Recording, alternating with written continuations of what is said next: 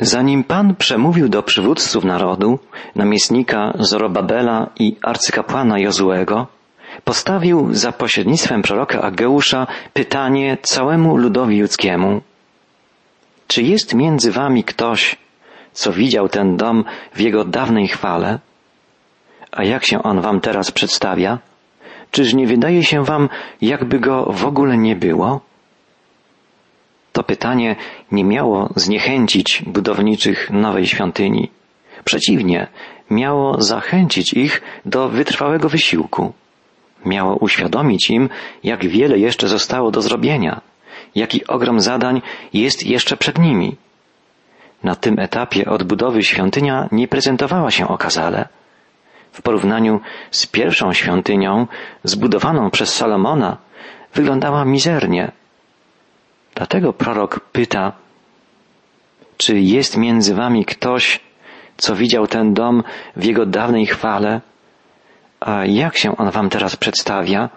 Czyż nie wydaje się wam, jakby go w ogóle nie było? Starsi ludzie z pewnością pamiętali tamtą świątynię, pięknie ozdobioną, wyłożoną drewnem cedrowym, brązem, srebrem i złotem. Teraz udało się odbudować zaledwie fundamenty i ołtarz, na którym składano ofiary całopalne. Był to nawet nie szkielet, a zarys, zaczątek świątyni. A jednak nawet i to sprawiało, że serca ludzi wypełniało wzruszenie i zrodziła się w nich radość. Ezdrasz, opisując pierwsze osiągnięcia budowniczych i obchody przypadających wówczas uroczystości święta szałasów, tak relacjonował te radosne wydarzenia. Od pierwszego dnia siódmego miesiąca zaczęli składać Panu ofiary całopalne, chociaż fundamenty świątyni Pana nie były jeszcze wykończone. Gdy zaś budowniczowie położyli fundamenty świątyni pańskiej, wystąpili kapłani w szatach z purpury z trąbami, a lewici, synowie Asafa, z cymbałami, aby chwalić Pana, jak to ustanowił Dawid, król izraelski. Ludzie ci zbudowali dopiero ołtarz i fundamenty nowej świątyni, a już ogarnięci entuzjazmem i radością wielbili Boga, śpiewali na Jego chwałę, tak jakby została odbudowana już cała świątynia.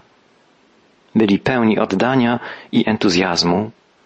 Budowa domu Bożego była dla nich wielkim przeżyciem. Mimo ogromu pracy, która ich czekała, mieli czas na modlitwę, świętowanie, śpiew, wielbienie Boga. Zaglądnijmy jeszcze raz do księgi Ezdrasza, do rozdziału trzeciego. Czytamy tam, i zanucili pieśń pochwalną i dziękczynną Panu, że jest dobry i że Jego łaska nad Izraelem trwa na wieki. Także cały lud wznosił głośne okrzyki radości, chwaląc Pana za to, że został położony fundament świątyni Pana. Lecz wielu spośród kapłanów i lewitów oraz naczelników rodów, ludzi w podeszłym wieku, którzy oglądali jeszcze poprzednią świątynię, głośno płakało, gdy na ich oczach zakładano tę świątynię. Wielu innych natomiast wznosiło okrzyki radości, tak że lud nie odróżniał głosu radosnych okrzyków od donośnego płaczu ludu, gdyż lud wznosił głośne okrzyki, a głos ten słychać było daleko. Niezwykły jest ten opis. Głośny krzyk radości mieszał się z głośnym płaczem. Ludzie młodzi, którzy nigdy nie widzieli pierwszej świątyni, świątyni Salomona, bo przecież świątynia ta została zburzona siedemdziesiąt lat wcześniej, teraz z entuzjazmem krzyczeli i sławili dobroć i łaskawość Boga Izraela. Starcy, którzy pamiętali jeszcze świątynię Salomona, płakali ze wzruszenia. Dla nich wielkim przeżyciem było to, że doczekali chwili, kiedy znów w Jerozolimie staje świątynia Pana. Oczywiście daleka jeszcze była droga do odbudowy całej świątyni i przywrócenia jej dawnej świetności. Budowniczowie musieli też liczyć się z wielu trudami, przeciwnościami. Jerozolima otoczona była ze wszystkich stron wrogami i nie była niepodległa. Należała do imperium medoperskiego. Ale nad budowniczymi czuwał Pan zastępów, żywy Bóg, który wezwał lud judzki i jego przywódców, teraz bądźcie mężni, bądź mężny Zorobabelu, bądź mężny arcykapłanie Jozue, bądź mężny cały ludu, do dzieła, bo ja jestem z wami.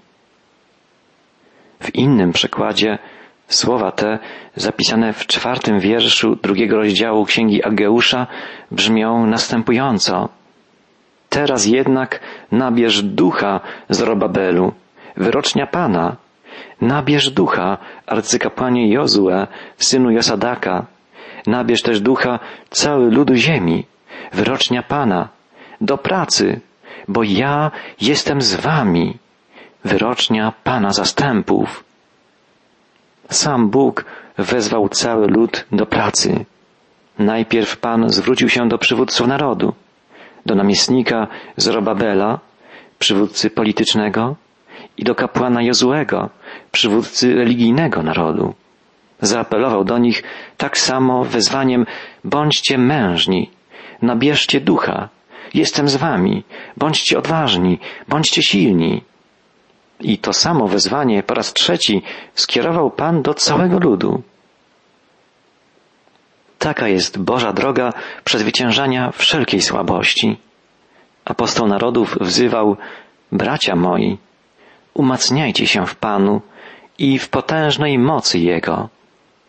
Sami jesteśmy słabi, nie możemy dokonać żadnych naprawdę wartościowych, pożytecznych rzeczy. Pan Jezus, Syn Boży, powiedział, beze mnie nic uczynić nie możecie.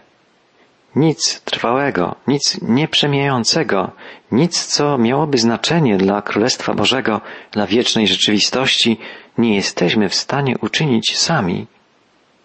Zbawiciel zachęca nas, trwajcie we mnie, wtedy wydawać będziecie dobre owoce.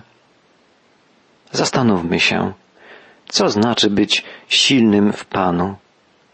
Co znaczy czerpać siły z Niego? Pozwolić, żeby Jego moc przezwyciężyła nasze słabości? Najpełniej uczy o tym sam Pan Jezus. Ja jestem winoroślą, a wy gałązkami. Kto trwa w społeczności ze mną, jak ja z nim, ten wydaje obfity owoc. To słowa Jezusa zapisane przez ewangelistę Jana. Każda latorośl, każda gałązka musi być wrośnięta w krzew. Dlaczego? Żeby mogła żyć i by mogła przynosić owoce.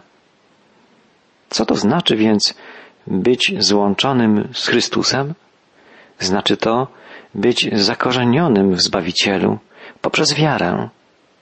Całą treść naszego pojednania się z Bogiem naszego odkupienia i usynowienia możemy określić krótkim zwrotem trwać w Chrystusie, być zakorzenionym w Chrystusie.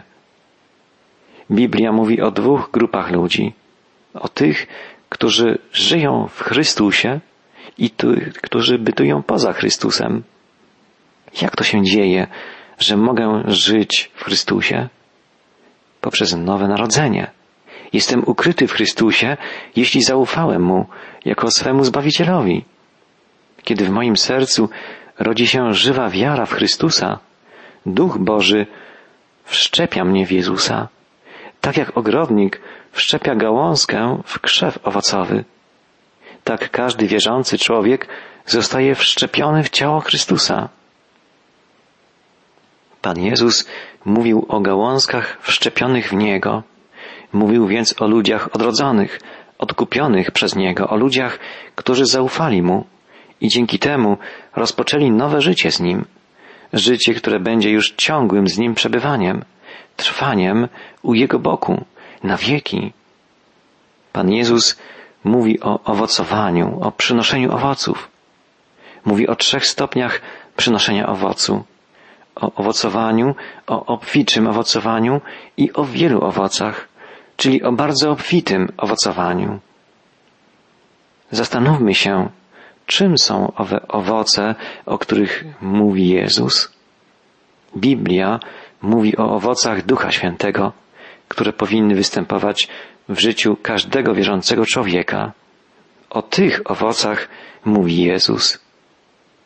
W liście do Galacjan czytamy, owocem ducha są miłość, pokój, radość, cierpliwość, uprzejmość, dobroć, wierność, łagodność i samoopanowanie. Te wartości powinny cechować życie człowieka wierzącego. Więź, łączność z Chrystusem powinna być widoczna także w życiu modlitewnym chrześcijanina. Zajrzyjmy do Ewangelii Jana, do piętnastego rozdziału. Tam w wierszu siódmym czytamy Jeśli we mnie trwać będziecie i słowa moje w was trwać będą, proście o cokolwiek byście chcieli, stanie się wam. Owoce życia chrześcijanina powinny być obfite. O tym mówi dalej Jezus, bo przez to uwielbiony będzie Ojciec mój, jeśli obfity owoc wydacie i staniecie się uczniami moimi. Powinno to być życie radosne. To wam powiedziałem, aby radość moja była w was i aby radość wasza była zupełna. Życie chrześcijanina, obfitujące w owoce Ducha Świętego, jest zaraźliwe. Gdy obserwujący takiego chrześcijanina ludzie dostrzegają w jego życiu miłość i radość, pragną żyć podobnie. Każdy człowiek pragnie miłości. Każdy chciałby przeżywać radość. Zadajmy sobie samym to pytanie. Czy nie chcemy być kochanymi? Czy nie chcemy być szczęśliwymi? Problem w tym, że wszyscy chcielibyśmy być kochani, ale nikt z nas nie czuje się powołany do tego, żeby kochać. Wszyscy chcielibyśmy otrzymywać miłość, a nie ma kto jej dawać. Wszyscy chcielibyśmy być szczęśliwi, ale nie czynimy wiele, by uszczęśliwiać innych. Jedynie Bóg może zmienić tę sytuację. Jedynie Jego miłość jest miłością czystą, nieustającą. Jedynie ta miłość może nas przemieniać. Bóg pragnie nas wkorzenić w Chrystusa, pragnie nas wszczepić w źródło miłości, żebyśmy mogli z niej czerpać na co dzień i by w naszym życiu objawiały się owoce Jego miłości. Pan Jezus wytłumaczył swoim uczniom, jak przebiega taki proces przemiany. Mówił, wy jesteście już czyści dla słowa, które wam głosiłem. A więc pierwsza podstawowa prawda to to, że musimy zostać oczyszczeni poprzez Boże Słowo. Oczyszczająca moc Słowa Bożego to coś cudownego. Apostoł Piotr napisał w swym pierwszym liście Dusze wasze uświęciliście przez posłuszeństwo prawdzie ku nieobłudnej miłości bratniej. Umiłujcie więc czystym sercem jedni drugich, gorąco, jako odrodzeni nie z nasienia skazitelnego, ale nieskazitelnego, przez Słowo Boże, które żyje i trwa.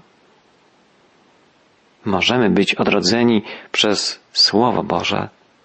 Ono rodzi w nas wiarę i powoduje, że przyjmujemy dar zbawienia dany nam w Chrystusie. Przeżywamy kąpiel odrodzenia poprzez Słowo Boże. Zostajemy oczyszczeni z grzechów. W naszej wędrówce przez życie stale popełniamy błędy. Potrzebujemy ciągłego oczyszczania poprzez nieprzerwany kontakt ze Słowem Bożym. Powinniśmy regularnie czytać i rozważać Pismo Święte. Biblia powinna być naszym podręcznikiem, naszym przewodnikiem. Bóg poprzez swoje słowo uczy nas, jak iść przez życie zgodnie z Jego wolą. Wskazuje nam, kiedy popełniamy błędy, jak powrócić na właściwą drogę. W najdłuższym z psalmów, psalmie 119, poświęconym Bożemu Słowu, czytamy Błądziłem, zanim przyszło utrapienie, ale teraz strzegę Twego słowa. Dobrze to dla mnie, że mnie doświadczyłeś, abym się nauczył Twych ustaw. Prawo ust Twoich jest dla mnie lepsze niż tysiące sztuk złota i srebra. Twe ręce mnie uczyniły i ukształtowały. Obdarz mnie rozumem, bym się nauczył Twoich przykazań. Drogi przyjacielu, warto studiować Boże Słowo, warto poznawać Biblię. Często wracamy do psalmów, w których widzimy przykład Dawida, rozkochanego w Bożym Słowie, doświadczającego Bożego przewodnictwa, oczyszczenia, Bożej miłości i łaski. Bóg pragnie nas błogosławić, pragnie nas uszczęśliwiać poprzez swoje słowo. Czytajmy je i rozważajmy i wprowadzajmy je w życie każdego dnia. Trwajcie we mnie, a ja w was, mówił Jezus. Jak latorośl sama z siebie nie może wydawać owocu, jeśli nie trwa w krzewie winnym, tak i wy, jeśli we mnie trwać nie będziecie. Trwać w Chrystusie to być w ciągłej z Nim łączności, w ciągłej więzi z Nim poprzez Ducha Bożego. Karmienie się Słowem Chrystusa to jedna z głównych składowych tego trwania. Słowo Chrystusowe niech mieszka was obficie, apelował apostoł Paweł. Pisząc do swego ucznia Tymoteusza, podkreślił wagę trwania w Bożym Słowie. Od dzieciństwa znasz Pisma Święte, które mogą Cię obdarzyć mądrością ku zbawieniu przez wiarę w Jezusa Chrystusa, pisał apostoł narodów do swojego ucznia, syna w wierze. Całe Pismo przez Boga jest natchnione i pożyteczne do nauki, do wykrywania błędów, do poprawy, do wychowywania w sprawiedliwości, aby człowiek Boży był doskonały, do wszelkiego dobrego dzieła przygotowany. Drogi słuchaczu, nie możemy trwać w Chrystusie bez poznawania i przyjmowania Jego słowa. Nie możemy być czystymi, nie możemy stanąć przed Bogiem bez doświadczania oczyszczającej mocy Bożego Słowa. Musimy być oczyszczani na co dzień. Drugim ważnym elementem naszego trwania w Chrystusie jest modlitwa. Musimy stale rozmawiać ze swym Panem. Musimy nieprzerwanie wyznawać Zbawicielowi wszystkie nasze uchybienia. Potrzebujemy wyznawania swoich grzechów na co dzień, jeśli pragniemy trwać w więzi z Jezusem, Bożym Synem. Potrzebujemy ciągłej łączności z Nim w szczerej modlitwie. Żeby trwać w Chrystusie, musimy też przestrzegać Jego przykazań. Jeśli przykazań moich przestrzegać będziecie, mówi Jezus, trwać będziecie w miłości mojej, jak i ja przestrzegałem przykazań Ojca mego i trwam w miłości Jego. Jesteście przyjaciółmi moimi, jeśli czynić będziecie, co wam przykazuję. Pan Jezus daje tu nam za przykład siebie samego. Mówi, że tak jak On zachowuje przykazania swego Ojca, tak my powinniśmy zachowywać Jego przykazania. Tak jak On okazuje swemu Ojcu posłuszeństwo, tak my powinniśmy być posłuszni Jemu.